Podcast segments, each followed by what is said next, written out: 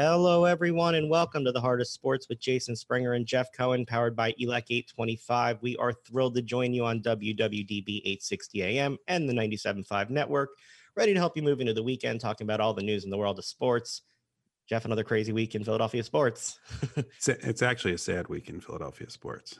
It I mean, is. Look, look oh. Uh, only what an hour before we come on air, we find out that a legend in Philadelphia has left us. I mean, for people that don't know, John Chaney, the former Temple head coach, uh, passed away today, and I can't imagine what's going through Temple and the basketball community. I look, I I've told you before about the role with sports in my family.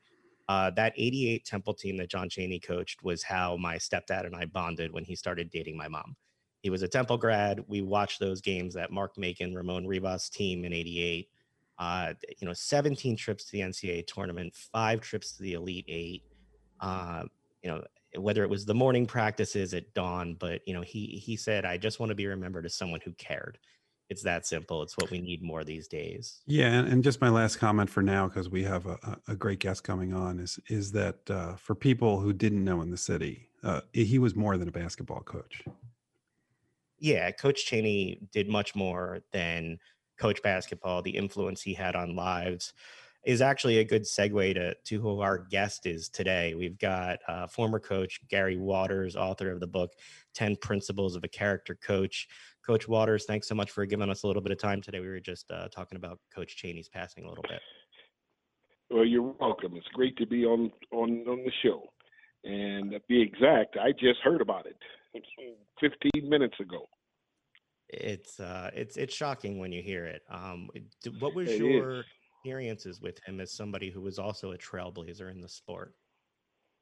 Well we had, we had a close friendship and I've known him for a long time and we've played him a number a number of times when I was at Rutgers. I even played him when I was at uh, Kent State. I played him uh so uh you know he was a great person. You know I th- I think that's the first place you start at that he was a great person and he did it. He did things the right way, and he also coached the game extremely well. You know, you talk about the type of person that he is, and it's it, it goes into your book, which is all about character and, and development and, and being a character coach and the 10 principles. Can you talk about how that book came about for you? Very good. Um, you know, I was one day just just talking to some coaches, and I and I was feeling them out. And when I heard things and and what they felt about the prof- profession, because at the time we were going through some scandals within the profession, and I said, "There's a problem in this profession right now with certain coaches. It's not all coaches, but with certain coaches, and uh, I need to get out a message to help young coaches understand the direction they should go." You know when when the book comes together and and you put together all of the pieces to it how did you decide that the character was the main focus? Because you talk about legacy you talk about recruiting you, you talk about so many people but you seem to boil everything back to the case of having character. Where did that come from for you? Was that something that your mentors taught you? Uh, did you teach yourself? Where did that come from well, yes, definitely. It came from our from, from mentors, and it came from my my parents, because you know that's what the first step towards toward knowing what character is all about should come from your parents. Prime example: I go into homes, and when I was coaching, and I would tell them that I couldn't be their child's role model, and they would look at me, "What, man? That's what we're. That's why we're looking at you. We think you can teach them some things." I said, "I can." However, the role model should be you, the parent, because if you are not doing what the, the things they need to know and do, then how are they going to do it? And I said, I, that's not my responsibility. But number one, it's not what I want to hold on to. They need to hold on to you because you are the key to their lives. But what I but I did then I would go on and say to them, but what I can be to your child is an example. I can live my life in a way that is in a manner that it says I'm doing the right things, and then they can see what the right things are to be done along it with the things that you're teaching. So that's you know when I think about this whole thing and character, I was thinking about it and I said, you know what, This is what the profession needs, and and what better to a person that believes in character to give that information. You know, we were we were talking about the late John Thompson a couple of weeks ago, and, and and the way that he recruited, the way that he ran his program, the things that he brought to the table. And I noticed in your book you talk about when you talk about your recruiting philosophy, you talk about never recruiting at any cost. And and and you Yes, talked a little bit just now about what you say to parents when you go into their homes. But but how do you teach coaches in such a competitive uh, area of life not to recruit at any cost, to actually stay strong to your own principles? Well, and you know what? I, I, I what you're saying there is the vital part of this book, and why I think character is so important in coaches' lives. You know, they when they go into homes, the parents are looking at them. They're looking for something, and they're looking for that example for their child, that next step in their lives. I believe coaches are what I call the, oh, on the front line. They're the last line of defense, and what you give them is what they're going to take out into their real lives. So I think what they need to know is as much as you can give them that tells them that there are the right things to do and the wrong things to do. Prime example God has given us a conscience, right? And the conscience tells us what's right and what's wrong. But it's still up to us to make the decision what is right. And uh, and that's what we need to teach our kids. You know, I'm teaching. I'm writing my second book. It's almost finished. It's called uh, Coaching Millennials from a Character Perspective. And I'm talking about millennials, guys. When you think about millennials, you you think of a lot of things. And Oh, what I I, read one. in research, what I read in research, I I really uncovered a lot of things in there, and I, I put it in the book. And and it's vital that they understand that the direction they get from their parents is is that first uh, what I call training that they need to be successful in life. And so, what do you do when you know that millennials and even coaches are different today than they were even just 10 years ago, certainly 20, 30 years ago? So, how, when you're recruiting millennials, they're, they're young adults who have done things a different way and have different expectations, how do you recruit to those kinds of kids? Well, you know, it, it, it, you, I would say it's simple, but it's not. It is, it is a difficult thing. And so, what you have to do is make sure that what you believe in, and that's when we talk about values, principles, and and uh, and morals. When you believe in certain things, you want to make sure in the in the home the first day you give that information to them, that they know what you're all about. Then they can expect what what is what should come next. But if you, if you don't bring that in the home and it's all about how being successful, uh, you know, you you play every minute and all that, that's all they're gonna believe in, and that's all they're gonna hold to. I enjoyed some of the stories about recruiting where you would say how a player would go and they'd hear you all these bad things about you from a school, and then they'd come to you and you teach them about the Waters Way and recruit with integrity. Can you talk about how you use the Waters Way to contrast yourself with other programs when they were speaking negatively about you? Well, you know what? Uh, Let me say something. I, I love what you're asking because you know it's telling me you've read some of the book. I, we tried. you know- I, I really enjoyed it. Well- I, I told I told Jeff it was, um, you know, I'm a I'm a Rutgers grad, so you you came in coaching right as I was finishing um, my time there as an undergrad, and so I got to watch you as a coach, and and it was interesting to to see some of these lessons through your eyes after watching you as a coach for a team that I rooted for. Well, you know, think about thinking about that. I said I, you know, I got that that book coming uh, that's coming out about millennials. That and underneath it says the Rutgers experience, and the reason why is because during that time is when I had millennials. So now you got to get you when I when I put that out, you'll you'll know everything that went on with millennials there at Rutgers. But you, uh, go back to your question again, because I want to make sure I get answer that for you. So the, the question was, you know, I, I enjoy. I was saying I enjoyed the stories where uh, recruit would go to somebody else and that Oh team yes. would badmouth you and trash you, and then they would come to you. And because of the way you tried to cr- recruit with integrity, you basically used your Waters Way philosophy to contrast that with the bad mouthing of the other team, and often would win players over. Just wondering if you could talk about that process. Well, that's a great process because what you're doing is being honest to them. And if you remember in uh, well, no, you don't remember because it's not in there saying this. It's in my other book. It, I'm talking about core values, and and I list there are five core values that are are constant or would control things. For instance, there are many values of character, but there are five core, and they go they go like this: integrity, which you've already mentioned, but the second one is honesty, and then the third one is uh, respect, loyalty, all these things that we're losing in our society. So when I when I bring a kid on campus and I hear a story of that magnitude, I, I literally try to tell them that's not the only way you can you you can be recruited or you can live your life. And that's what I'm trying to do with this book to give them alternative ways to understand that there there are better ways to do this thing, and you don't have to do it unethically. But here's the here's one of the problems with coaching is is the struggle with you're a coach.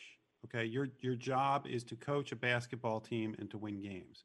But all the, all the great coaches that we've talked about stress how important the success in the classroom is, and you talk about that in your book and how proud you were about the the player's success in the classroom and then in life. How do you deal with the balance of the struggle of being pressed to win? Versus having players who respect and want to do well in the classroom. Yeah, that's a, that's a good that's a good point, and you know that's in you know I put a lot of that in the recruiting process because when you go out and you're looking for a kid, you want to make sure some of these qualities are within that kid. And I tell you one quality that is pretty unique and it can fit in any area. And what I've realized that when I looked at kids, I used this quality, and that's that's a honest and true heart, meaning a good heart. See, you can you you can recruit a kid that's got say some academic issues because you're gonna have everybody's not gonna be perfect, or you can recruit a kid that has some struggling things, uh, you know, dealing with personalities. However, if you when you when you study the kid and you realize he's got a good heart, then you can change some things within him. If he doesn't have a good heart, you can do all the things you want trying to help that kid. It's going to be hard to bring him bring him forward to do the right things. You know, you talk about the kids doing the right things. Uh, I enjoyed where you talked about work ethic, and that really seemed to be the influence from your father that you talked about in that chapter. How did he shape your work ethic, and how does that shape the way you work with players on developing their own work ethic? Well, I've seen him in, you know at, at the early stages how how how how hard he worked for our family. That was number one. Number two, this and this is what really changed my whole thinking about it. You know, I, I'll never forget this story. I went to him one day and I said, "Hey, you know, back in the day when I was coming up, Converse gym shoes was the main thing." You know, now you think about them Converse today. A kid couldn't even think about getting on the floor with one of them shoes without it blowing out. But in those days, you, they, you that was the best thing since sliced bread. So I, you know, I went to my dad. I said, "Hey, Dad, you know, I want to get these Converse to play." And he said, "Okay, good, good." And I said, "Well, I need some help." He said, "Okay, I'll help you. You come to work tomorrow, and you get some, and you can get your shoes, and you can work and get it." And he taught me that from the beginning. You can get whatever you want in life, but if you work at it and you work hard at it, you get an opportunity to get it you know in in the chapter about loyalty you, you, talk about the value of loyalty but but then you also highlight the detrimental consequences of loyalty to the wrong causes or lack of loyalty altogether. I found that fascinating but i'm also interested in the context of what's the state of loyalty in sports today? How is that mm-hmm. tested by the current climate where players can go right into the transfer portal if they're not happy? A coach can leave and take a job for more money after recruiting kids to be there. Where does loyalty stand these days well, let me say this: it's, it's a bad example for our children today, and and many of them are following following suit. When you look at AAU, they change from team to team. They're moving, and, and and the parents are at the head of it. Let's move. Let's get out of there. I don't have the right gym shoes. I'm not getting playing enough time. So it's obviously when they get to college, they think these same things should occur in their life, and and but let's not only stop there. We can go at the college ranks with with uh, administration. They don't have loyalty either. They're looking at this thing as if you win, you stay. If you don't win, I don't have any loyalty for you. And it, and they have for, forgotten the idea that it's more than just winning and losing. It's about building people and character. And if you can do that, all the people that come through your program in some shape or form is, will end up very, very successful in life. Then, now think about what I'm saying here. Then they're gonna get money back to your program because they are making money. Yeah, everybody does better when when everybody wins. Look, at the end of the book, you you talk about leaving a legacy, and we obviously appreciate the legacy you're leaving. We'd love for you to come back on and talk about the new book when it comes out and, and really appreciate what you're doing to, to try and raise awareness about the importance of, of having some of these traits come back to sports. Well, I thank you for having me on. And, and, and what I'm saying is I'm true to the point. If we follow these principles or principles that are similar, in life things could be a lot easier. You know, I don't know if I mentioned, but I, I said that one of the jobs I'm doing right now in, in retirement, my wife said I really I haven't really retired. But one of the jobs I'm doing is I, I'm I'm I do a workshop for the police department or law enforcement. And the workshop is a character development workshop. And I created it because I've seen the the climate that's going on in our society today. And number two, I also felt that they need some positive publicity about what the good ones are doing in the police department. So, you know, when you think about this whole thing, if you can connect with people that are doing the right things, good things happen. And that's that's why I'm saying get coaches, get help players, move forward or get leaders, whatever you can do to help you move forward with your character so you can be successful in life. Hey Gary, if if you have one more minute, I, I just wanted to follow oh, up. Oh no, on, I got. On, I'm good. I'm free. Now you right, remember well, I'm in retirement. Well, well, hey, look, if you if you invite us for more, we'll keep talking. Uh, um, so you talked about what you're doing with with police officers. We're we're in a society, we're in a time right now where there is that that push and pull between bad officers and good officers, and and how we bring those communities together. How important is it for coaches, for athletes, for people who have a platform like you? to do the things that you're doing? And how do you encourage more people to do it? Well, I tell you, what you're saying is, is paramount. If you can get the people that have influence, because that's what the whole thing is about. They see certain people with influence that have, that have done things in their life, so you know people seem to gravitate toward them. So I looked at that whole situation and said, you know, I can help. What can you do to help? And I think the more once you're in, in you know, you're not doing what you're doing in, in your profession, you can still help people out in the world. You know, one of the things I've learned that when you go into retirement, you know, some people everything ends. But it, but in my estimation, there's a new life for you if if you can just take the things that you have learned and share it with other people. And that's going to be the big big key is that you're sharing the knowledge and information that you have with other people. And that's my objective. And if we can do that with this character issue, now think about it. If everyone can give a little step toward character, you know, we won't have uh, political issues as bad as we do. we won't have uh, law enforcement issues as bad as we do. The book is 10 Principles of a Character Coach. Coach Gary Waters, thank you so much for the time. Look forward to having you back on when the new book comes out. Oh, I'd love to be back on there, and thanks for having me. I, you know, I enjoyed every minute of it. Uh, you have a great one. Okay, take care. Jeff, you want to talk about um, doing the right thing? You know, we're lucky. We talk about how lucky we are with the coaches we have in the city here, the people we've talked about. We talked about the impact Coach Thompson had on the game. Uh, I'm looking forward to the Rutgers part of book, book part two. To yeah, you per- you perked up. It, I, I tell you, anytime you mention Rutgers, you know, I'm not going to say names, but I but I was talking to you about some other uh, athletes that, that that I'm talking to about coming on, and when I saw it said two Rutgers guys, you, you just perk up every time.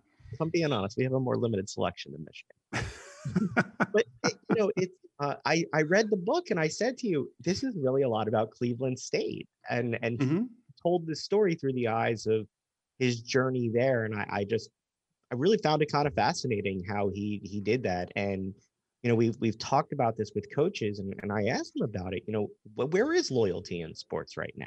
You know what's you know, you know what I'm always amused at is is that that uh, our guests always are surprised that we read their books. right. So so so the question is is how many how many shows are people going on where where nobody's reading their book? Like what what's the point?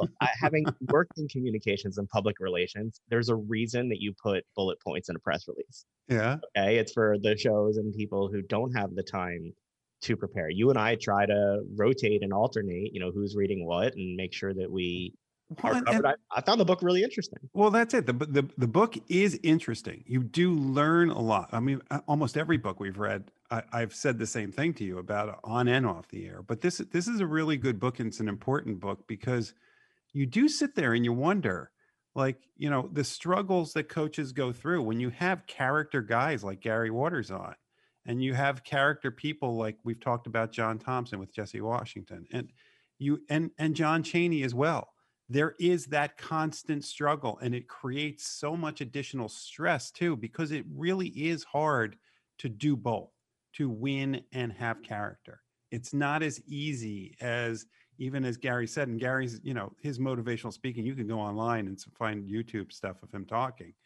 Uh, it's it really you have to balance things and that balance doesn't always win lead to ncaa championships and you have to be okay with the idea that you may not win a championship but you've put together a program you can be character you could be proud of and a legacy that you're leaving behind not just to a program but to people I was glad we could get him to talk about Coach Chaney too. Uh, Mhm. you know, it's uh, shocking news for him too. I mean, we had tried to get him on the show, so you know that that was something that we had tried to talk about. I, it, yeah, know, and, and, and remember we recently talked to um, to aaron mckie who played for him uh, Yeah. and he talked about his time with with john chaney if people haven't heard it you know we could put it back up so people can hear it but john chaney you know john chaney was bigger than life I mean, especially in the city, and for people that know college basketball, I mean, pe- some people know him for one particular incident because it was played over and over again.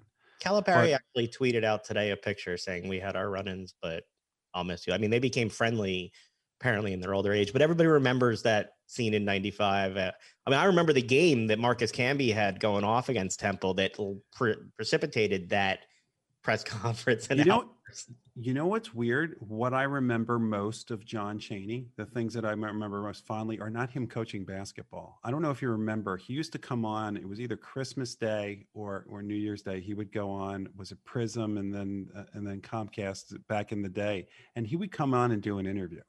Yeah, he would do and- Daily live a lot. And Yeah, a- and, but he would do this like this whole hour thing, and and just you were just you were being engrossed in what he would talk about.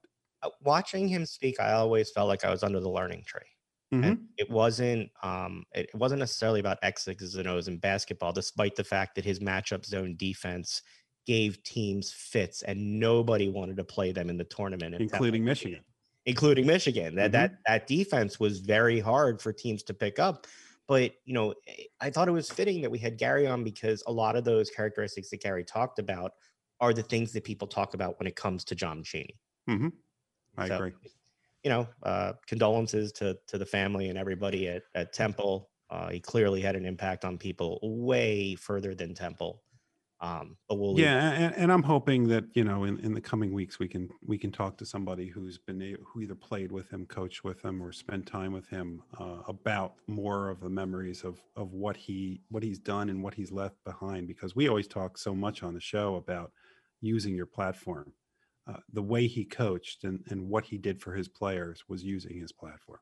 absolutely all the time. Why don't we go to some Sixers? Let's keep talking basketball until we get into some football. They're winning Currently in the East, 13 and 6. Their starters have played 10 games together. They're 10 and 0 or 11 games now. They're 10 and 1 in Philly. What are your thoughts on what we're seeing with this team? Uh, you know, they talk about home home court advantage, and the Sixers are showing this home court advantage where they're 10 and 1 at home. And I don't understand. Like, I get it when the fans are there because the fans in Philadelphia are crazy. As somebody that goes to those games, it's been a season ticket holder, it is crazy in that arena. There is nobody there now. You cannot tell me that Franklin is holding up everything for all of the fans, but why is it that this team is playing so well in Philadelphia without anybody there? Power Franklin. give, it up for the dog. Huge win over the Lakers the other night. Uh, they were up 13 in the Who who was the guy? Who was the guy at the end of the game? Tobias had the ball. Now the the it, the play was drawn up for Seth Curry with Right. Tobias as the second option. hmm You find it interesting that neither of the first two options are Ben or Joel? No, I, it's a good well, well, that you know I'm. options. But yeah, but you're asking me a question that you already know the. You know that I'm not going to be surprised by it because I've been telling you that Tobias Harris is the guy because of his history with Doc Rivers. That I thought that as the season went on, that Tobias was going to be the guy, and now Tobias is averaging 20 points a game. He has totally found his footing. He clearly should be an All Star this year for whatever virtual All Star game or whatever All Star game they're going to have. I got a question about that. Y- Yeah, wh- about that one or the or the NFL one where they're going to be Madden. No, no, no. Um, the NBA is. Con- I, we'll go back to the Sixers in a second.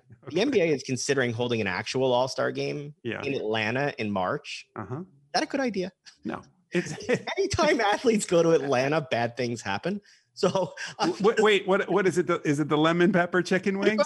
a bunch of people are going to go out for wings, and then we're going to have problems. So I'm just Well- wondering if this is the best idea to one hold the All Star game during this all, and two to hold it in that particular city. I did not realize that it was in Atlanta, but it opens the door to so many jokes as you get closer to it. But the one thing is, I don't care if Lou Williams is leading the league in scoring; he cannot go to the game and he cannot be around anybody because he will t- keep telling everybody, "No, really, we got to go to this club for the chicken wings." I thought you realized it was in Atlanta. I didn't realize that would be breaking. No, think about it. They're telling people they don't want them shaking hands after games. They don't want them doing it. They're going to have, weren't they going to have people at center court to enforce had- them not hugging? Security separating players so they don't hug. They're like, Right. So, oh, so the so the idea is we're going to now bring converge people from all over the place into into two locker rooms.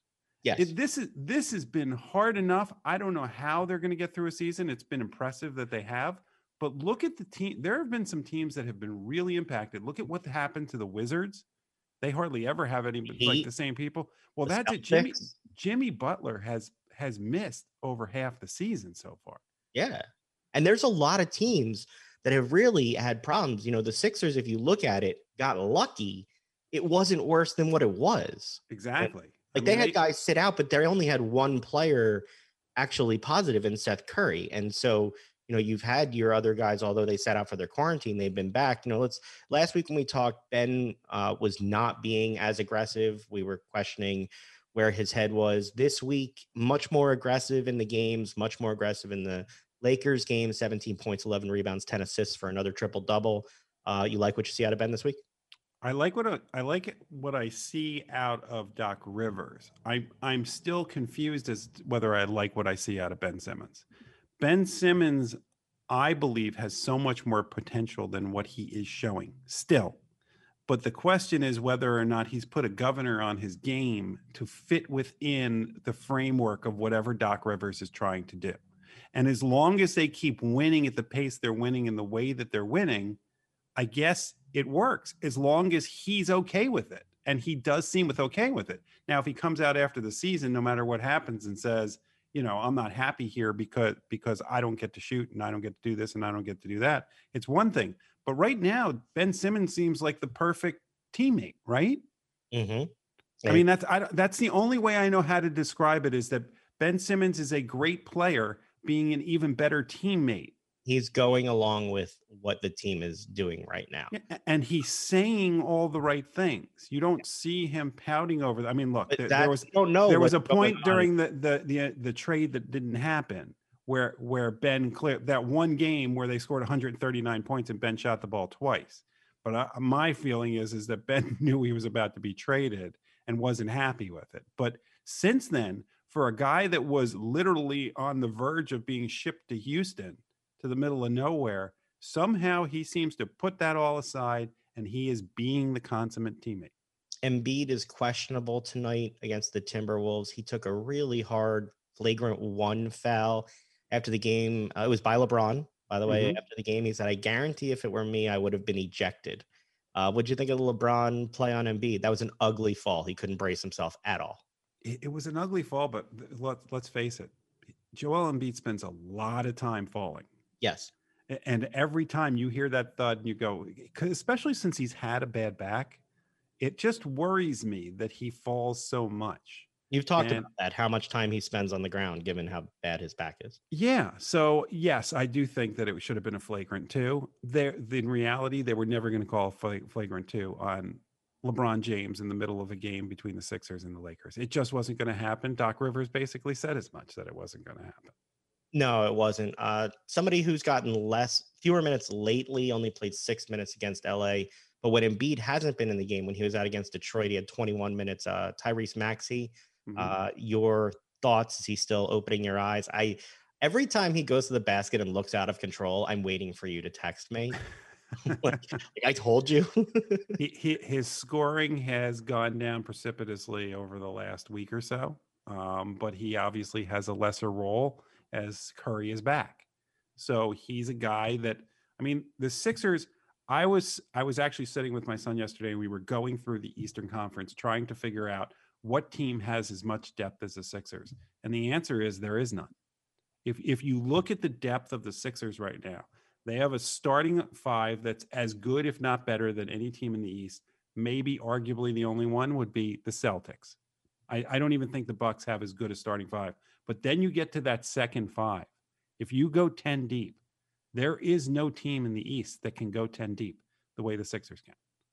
Well, I, I agree with you for the right. They're built for the regular season. I'm still concerned about the postseason. That that no, that's not my point. My point is that they are built for the for the postseason because they can go that deep. Embiid can take a breather in a game because you have Dwight Howard, as long as Dwight Howard doesn't go to I, the free throw line. I agree with you. I still worry about Ben in the half court of tight playoff games when when the bad why gets tight. Why? Because he still has an unwillingness to shoot anywhere around the rim. So he'll drive. Yeah, but you have you have other people now that, now, that aren't willing to shoot. you look at the stats, uh, people off the drive and kick are shooting like 50% on threes on their shots. Right. So yeah. you know, maybe I'm I'm just wrong on that and I'm looking for something more traditional that doesn't need to be there. But I just wonder how it impacts the spacing when the game gets tighter if Joel is out on the wing rather than underneath and Ben is driving but kicking and you don't really have anybody with their back to the basket at all, does that matter? Well, there's look, there's only one team that has five guys that can shoot all the time, which is the Utah Jazz, which have this ridiculous amount of three-point shooters on their team. But when you have four guys who can shoot, which is what we have now, and Ben Simmons who can drive and kick, as you say, the spacing is now there. Yes, it would be great if he would shoot more. I still believe he can shoot more but he's not going to. For whatever reason, that's just not in his game, at least not this year, and at least not in the foreseeable future. Here's my question. Looks like JJ Redick is going to be available. Do you want him? I don't know if he fits within the cap, but yeah, but but if you can fit him without giving up anything significant, sure, absolutely. Take another sharpshooter. Would you take him? Would you take him over for Matisse? In the role they're using, Matisse. That's a tough one. Yeah. see that because see, that's they're not thing. using, you know, as a young talent, I think that Matisse has the potential, but it doesn't seem like Doc really believes in him. He's not a part of his rotation. He's not having the impact that he did last year. And so in this situation, I, I probably would think about that. But the thing is about Matisse is he is not shooting. You can every day you can open up your newspaper or look online the day after the game, and he could be in for 20 minutes and he shoots the ball two times. And I don't know if that's planned or I don't know if he's just not willing to shoot when he's in there. I don't know if he doesn't have the confidence. We know he hanging can. Out with too much. Huh? And hanging out with Ben too much. I don't know. Uh, but but he but if you look at his plus minus and and that's not a stat I'm big on, but it is a stat that stat geeks are big on. His plus minus is always really good because he does play incredible defense. And so again, is he a guy that's pulling back his game to fit within let's win a championship. And if he is, then and if the Sixers feel that they can keep him, that's fine. But if you can bring in a sharp shooter off the bench, as as good as Maxey is, he's not a sharp shooter. Look, you, you get Seth Curry and JJ Redick on the same team. You don't have to yeah. worry about Ben Simmons taking any shots. Exactly. It's just mm-hmm. not a concern. And so, given the construction of the team, I think you'd have to do that. While we wait for Ken Houston, we'll, we'll try to get him. We still have plenty to talk about. Jeff, do I have to say you're right? I you be, know how much it, I it would it would be na- nice. I always enjoy it when you do, but what thing? Oh, I know you. Go ahead. Qualifiers after, But Okay. I am There's very so many things that could be talking about, but I'm go ahead. no, no, there really are. I'm very excited that the Phillies have re-signed JT Realmuto. And, and you have shown it as- all week on on my text thread. They got him, as you talked about, at a better price, five years, 115 million dollars. Uh-huh. I give them credit for staring the train in the eye and not blinking. I still think they got lucky. the pandemic hit in the sports because if if it wasn't the way it was, he'd have much more of a market. In the end, though, I'm not going to complain that he's here. So I'll, I'll give you it. You're right. Your thoughts on the Phillies making the move and, and bringing back JT? Can- I tell you that this was the plan? I can't tell you. I can tell you that if I was the Sixers, and I've told you all along that he was asking for two hundred. uh, Well, yeah, if I'm if I'm the Phillies, it's two hundred million dollars that he was asking about, right? So they signed him for almost half of that. I and, understand. and, and so I, I don't really care about Middleton's money, but I do care whether or not they're able to bring in other talent to put around a catcher. And so if you ne- if he now says, okay, I'm going to spend half of that on other talent, then it's worth it. If he saved himself a hundred million dollars and doesn't put anything around JT, then I got a problem. Were they playing with fire, Jeff? you're always playing with fire when you let somebody go out on the market. But but there weren't that many teams that were going to be willing to sign a catcher to that much money. It, he is a catcher. He's a catcher in his 30s. Catchers do not usually age well until they unless they're going to move into the role of designated hitter, which the Major League Baseball has decided not to He's put 29 in the National now. League. Yeah. Yeah. So Major League Baseball, What? uh, he's 29 right now. Yeah, so and when does he turn 30? Soon, probably. Okay, well, I mean, you talk about moving him DH. Major League Baseball Players Association turned down the latest MLB proposal for universal DH in an expanded format. Um, they say they didn't want to talk about a trade of that for benefits, so it's been turned down. I still think Major League Baseball is moving in that direction of a universal DH, though. Well, why why didn't they take advantage of doing it now? And why did when why I does the think they ma- don't it appears the players association doesn't want it. They they don't want to bargain it with expanded playoffs. You're the negotiator. They want to bargain that separately. So I'm guessing there's something else they'd rather trade off for the DH and something else they'd rather trade off for the expanded playoffs and not have it be one for one. That seems to be what it is. Find me the player that doesn't want an opportunity to make the playoffs. So I, I that I'm puzzled by too. I understand the union is supposed to represent the entirety of the players. What entirety of the players doesn't say we want more of an opportunity to make the playoffs?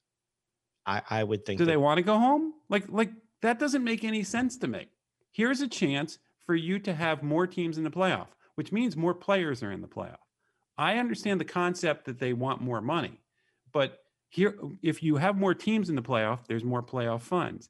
If you have the designated hitter, that's an extra salary that gets added. The roster would go up. Yeah, I don't get it. I haven't understood. I never really understand the Players Association bargaining points sometimes, but I don't often understand where the owners are coming from at, at times as well. I mean, look, we're about to potentially get an MLS lockout after they have one of their biggest growth seasons. Well, they they just they just bought themselves another week. So they? le- yes, they just they just agreed to extend it for another week. So let's see whether or not they get that done. MLS cannot afford to have a strike. They, they're they're growing. They have new tell you- teams. They they just can't afford it. My my dad Murray, who I I told you I went to the Temple games with, still will not pay for a baseball ticket after the '95 lockout. He, he just he was done. He, he these millionaires couldn't agree on what they wanted, and and he was done. And so every time you go through these lockouts, you lose a group of fans, and you're in where there's lots of sources of entertainment for people, and I don't think that these leagues can be affording to lose fans. Yeah, but see the, the that's that was for a bigger sport. When you have MLS, you have a sport that is not considered one of the top five or top four sports. So you have a situation where they can get lost very easily. I'm not more if I'm the MLS, I'm not worried about anger. I'm worried about becoming irrelevant. You have become relevant. Cities are are growing. There are teams being added. If they don't play for a season, it won't be a lot of fans that are angry. it'll be a lot of fans that just forget. Look, and I- the worst thing you can be in sports is irrelevant. You want people to be angry or happy, not not caring. the NHL is still trying to build back their relevancy after their shutdown. Uh, it, it just these leagues haven't we'll get to the Flyers in a minute, but you know, it, it behooves these leagues to work out their labor agreements and not have strikes. Yeah. Jeff, I'm I'm going to throw this to you, and I don't know where you're going to take it. There were no new inductees into the Major League Baseball Hall of Fame this year, and Curt Schilling is not happy about that. Poor baby. He, he does not want his name in consideration next year, which he can't do. Um, your thoughts on no inductees to the Hall of Fame this year, including Curt? Well, so technically there are inductees to the Hall of Fame this year because last year's ceremony got canceled. So Derek Jeter's class would technically be at the induction ceremony this year. It'll just say, I think, 2020 on their plaques. So it's not like, oh my God, what are we going to do if there's no pandemic left and there's actually a Hall of Fame ceremony because there were people to have it who cares if Curt Schilling gets in or doesn't get in? Do you do you really care at this point? It, it, I'm is- and, and I'm and I'm not going to talk and I'm not going to go into his politics or what he's done with with Was he a Hall of Fame dealing. pitcher when he played. He was borderline. I, the, I, I agree. He was borderline, but I but don't see- know. Well, yeah, but you agree because you're always on the fence. yeah, but I don't. I don't know that he has this slam dunk case to be it. I'm bad at those comparisons. He doesn't see, and that the, the problem with these Hall of Fames is is people think that someone has to get in every year. If if it was more acceptable not to have anyone get in every year, then I don't think you'd ever think of Curt Schilling as a Hall of Famer. And there are a decent number of people that might not be in the Hall of Fame. I want to be able to. It's not stats a lot of times for me. It's okay. If this is my generation of player, the sports I watched do I look at this person and when I hear their name, do I go, that guy is in the Hall of Fame? Uh, you, you, you know, to me, it's in your gut. You know whether or not the person's a Hall of Famer. Like the fact that Scott Rolen, they think may get in yesterday because uh, may may get in next year because his numbers are going up in that that progression that you see people you get, in. better over time after you finish your career when they vote? I've never understood that. Oh, more votes each year. Thi- but this is why because they can fill out of what is it 10 names that they can put on there so if everybody puts 10 names on there yes it increases it i so it, it does rapidly increase for some people but when you think of scott rolen i'm not saying that he doesn't deserve it if he gets in. I'm saying when you say scott rolen and and don't do it from a philadelphia perspective because i know that there is a visceral reaction to scott rolen because he demanded out. But when you think of Scott Rolen, do you say Hall of Famer? no, But- Exactly. and he won titles with St. Louis. so- well, and he's one of the greatest defensive third basemen of all time. But you don't think of him as a Hall of Famer. So when it comes to Curt Schilling, yes, Curt Schilling had some great seasons. He had some certainly great games in the World Series with the Diamondbacks and the bloody sock with the Red Sox. the, the lore of Curt Schilling is better than Curt Schilling. Exactly. So uh, he, I, I don't know if anybody's in up in arms, even if Curt Schilling wasn't who he is off the field, if he wasn't his Twitter person. I don't think people are upset that Curt Schilling doesn't get in. I don't think he's that. I- don't think people say, "Whoa, he's really being wronged as a result." There are people who believe that about though about Barry Bonds and Roger Clemens. So it's it's very weird because you do. I mean, look, I saw Barry. I was in Pittsburgh when Barry Bonds was there. You look at Barry Bonds and you go, he is a Hall of Famer. Yeah, that was skinnier Barry Bonds. yes. yeah, that was that was Barry Bonds' skinny days. All right, we'll leave the baseball talk there, but we are getting closer to spring training. Jeff, are, are you excited? Are you feeling the warmth? And I, I would get more excited if we could go to spring training. I'd get more excited if I could, you know, we could leave our homes. But That's- it, it's hard to get excited when when we haven't gotten to the point yet where, you know, for me, it's I go to spring training. For us, we go to spring training and get to talk to the players. Right now, it's spring training is just this idea. I mean, like yesterday was the winter caravan, which normally we're at and we're talking to players and stuff. You know, it's virtual. It- It's not. It's just.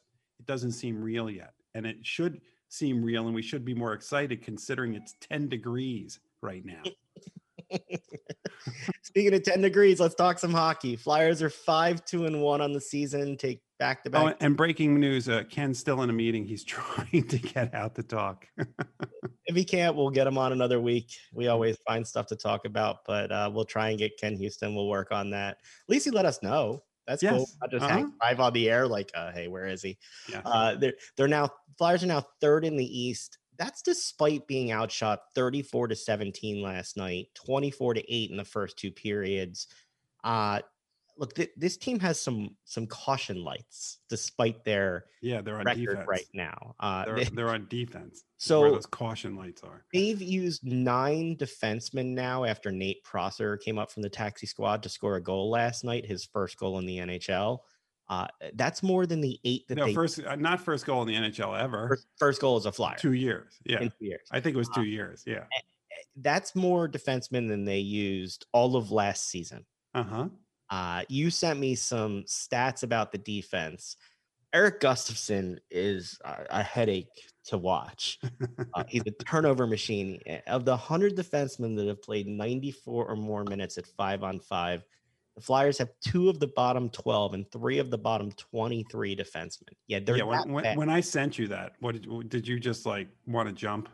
I just put my my head in my hands and I was like, oh, because you know, you watch Gustafsson and he always manages to get the turnover at the wrong time. And I I've watched it because I have Carter Hart on my fantasy team and he has Oh, here we go. destroyed me giving up six goals. Oh my god! beat. You and your fantasy team. And so I've I've seen the defense with the turnovers, but then Carter Hart came back really strong last night, 33 saves on 34 shots, which is what you want to see out of the kid who showed the most emotion that he has breaking his stick after the game the other night. Mhm. Uh, your thoughts on the defense and Carter Hart right now? Is is Nate Prosser the answer? Is that what we're going to design now? Well, he's back on the taxi squad assigned today, so I would say no.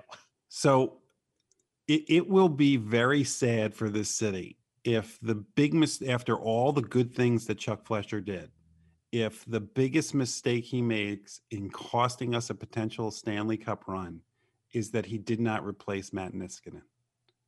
No. That that's going that is not something that this city can live with.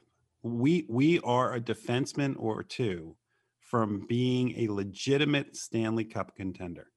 And you cannot leave a young goalie like Carter Hart out there to fend off 35, 40, 45 shots a night. You just can't do it. Nobody's going to be able to save that many on that many shots. You, deflections, you name it. I mean, Gustafsson did have a nice slap pass to Claude Giroux for his first goal of the season. Clearly, although the captain Claude Giroux has a different role on this team at this stage in his career, So does Uh, Voracek. I've been concerned about the offense, though. I mean, in terms of po- possessing the puck in the vicinity of the opposing net, that's a problem. Actually shooting when you do that, the breakout, it's not just defense. This team has looked off, and I'm not sure if it's their scheme that's different or the players. Well, I don't. Can I make can I make you feel just a little bit better? sure. The, the sky's not falling. No. They're not in last place. No. Look, Their, their, their record is fine and they're not playing their best right now. they're, they're And third. that's a good sign. they're third in the East, but they've been leaking oil to get there. And I'm concerned about what this team. It's early. look Like it is. It, it's early, and and it's not it's, it's not like they're they're leaking like a dam. It's not like something that can't be fixed. Um, you you wonder now if if they're going to have to move Myers back to defense, right? Uh, when he comes back healthy. I mean, the other thing, they've had so many injuries between Couturier and Frost and Myers and, and guys that have been out, other injuries on defense. You But know, that but see, that's that's part of the other problem is is that you've had injuries early in the season. So as long as these aren't season-ending injuries, you you will have players coming back that are going to add to this. You just got to hope that you don't have more injuries compiled on top of this because they can't afford to lose another scorer or two. They just can't. They, they don't have that kind of depth left at the minors to be able to bring them up and deal with this. got any thoughts on all these back-to-back games between these teams? It's it's different the way that they have the schedule. Same thing in basketball. You got back-to-backs, home and homes. I like it. I like the idea of playing playing the same team back to back. I think it get adds more something to it. as it goes. You're definitely going to have more bad blood when these teams play. Well, well, see, so eh, the back to back now is one thing. If if this were 20 years ago in hockey and you had all of these back to backs, Can you imagine the name of the number of game misconducts that would have happened? There the would number of people that the number of fights that would be There- happen when you would have them all out playing the. Boston Bru Yeah, you would have them playing the Bruins and, and and something would happen and then they come back the next night and play them again. You think Carter Hart would fight as a goalie? No. Even even after breaking his stick, I don't think so. We got just under eight minutes left. We got to get to the Eagles. Uh, we'll try and get Ken on another week. Not a not a problem. We'll, we'll there's plenty to talk about with a Hall of Famer anytime he's free. Jeff, what is the id- identity of this organization going to be? Uh, I, I I do not understand that yet after the coaching hires, and we'll get into what they have and what's going on. But who are the Philadelphia Eagles right now after this week? I just, answer. I just answered your question with a laugh. Nobody knows who they are. This is a train wreck. I don't understand. uh, I did not watch. overreacting here. Uh, now, now I- I had a, I had stuff to do today, so I didn't sit around watching uh, Sirianni's press conference. But the way you described Sirianni's press conference today, he was a little nervous. A little nervous. okay, that is the last word that you should ever use with the leader of your team. I, he should understand. now i don't need campbell and the nonsense that he did with the lions when he came out and basically said i am king kong i run i rule the world but you do not need your head coach walking into his first meeting and, and look and his first press conference and looking at the feeding frenzy of feeding frenzy of reporters and and and looking nervous Granted, can't on Zoom. It's awkward. They're not in the room.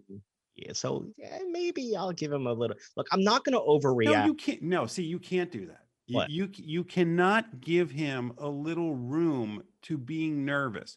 He's he's already behind the eight ball. People are already when somebody is looking at you skeptically because uh, you don't look like you should have the job, because they don't think you have the chops to have the job and the experience. You have to walk in that room and own it. You Yeah, have got to walk and and it, when you're the head coach of a football team, your players are watching that press conference and they need to say this guy's going to control it. Especially when you have a potential quarterback controversy, you have an issue where there's questions about whether Carson Wentz can get along with his head coaches. That's not what you want. You needed somebody to walk in there and just say, he's in control. Carson Wentz is going to listen and Carson Wentz is going to get better. So those were the two most important things to me. Not that he was nervous. That came out of the press conference. He said that Howie Roseman controls the 53 man roster. He controls the game day 48. Mm-hmm. And when asked who his starter is going to be, he said we have two good quarterbacks, but didn't name a starter. Uh, how you think Carson Wentz feels about that? You're saying that you you think the quarterback is insecure. Uh, reports say that he still has some concerns about the organization itself.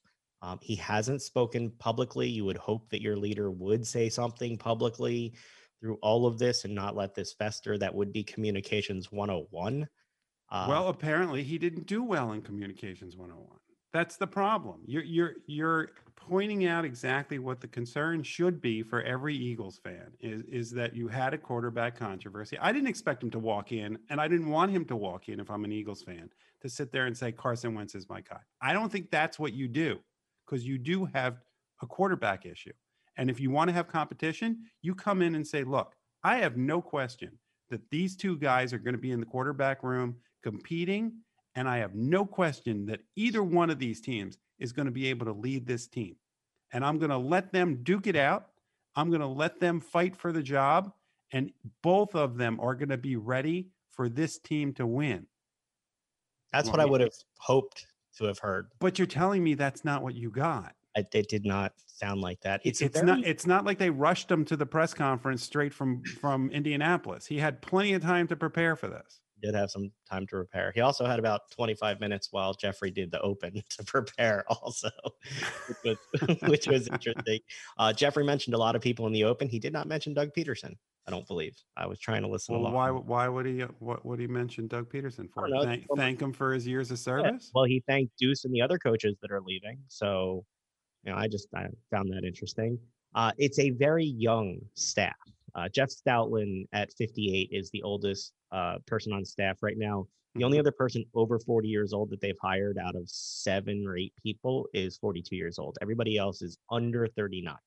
Uh, any Lots of concerns? experience. Any concerns about uh, coming in the locker room with veterans with a bunch of these young guys here and not those voices of experience? You, you're going from Jim Schwartz, who has seen everything. in the league. I, I, I don't worry about I don't worry about their chronological age. I worry about their their exper- years of experience and what they've accomplished. And and that's my concern is you don't have a lot of people in the room that can that can cite to their experience winning and their experience leading. And when you when you have young football players and older football players, you have to be able to lead.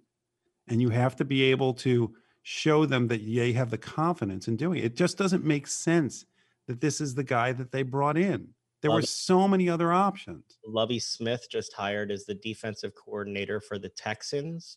Uh, And he will be with head coach David Culley, who has interviewed for never first- interviewed for a head coaching job ever. as a as a head coach is 65 years old for his first head coaching job.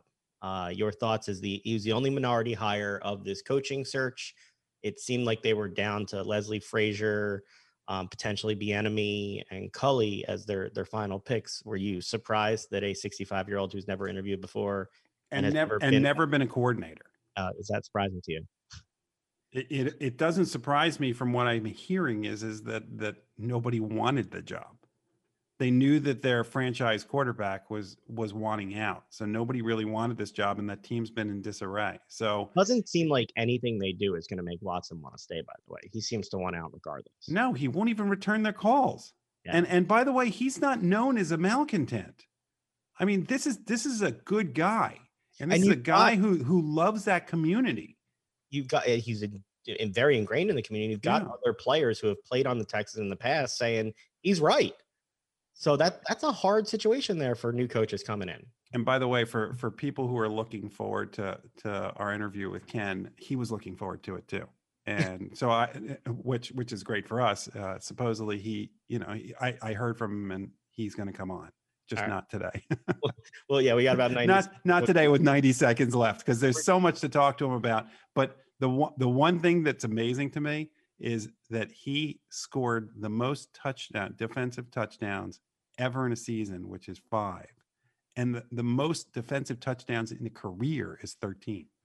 yeah, we've got a lot to talk about when he comes on. So we'll, we'll definitely save that. Uh, before we get uh, out of here, got about 60, 70 seconds left. Uh, we'll talk a lot of Super Bowl next year, but we're going to see some history. Sarah Thomas will cap her sixth NFL season by becoming the first female to officiate the Super Bowl in NFL history. She'll be a down judge. Mhm. Female coaches on the Tampa staff. So you're starting to see some advancement there, Jeff. Yeah, it's good to see. It is definitely good to Mhm. see. Uh, you excited for the Super Bowl matchup? It's it is going to be a good game. I mean, it's still weird that they're actually going to have a Super Bowl where Tampa is actually playing in their own stadium. I, I will be curious to see whether or not the attendance is as small as they say, or whether or not people are going to leak into that stadium the way it appears to be for the the championship games. that will definitely be something to watch. We'll have plenty more to talk about that all next week as the game approaches.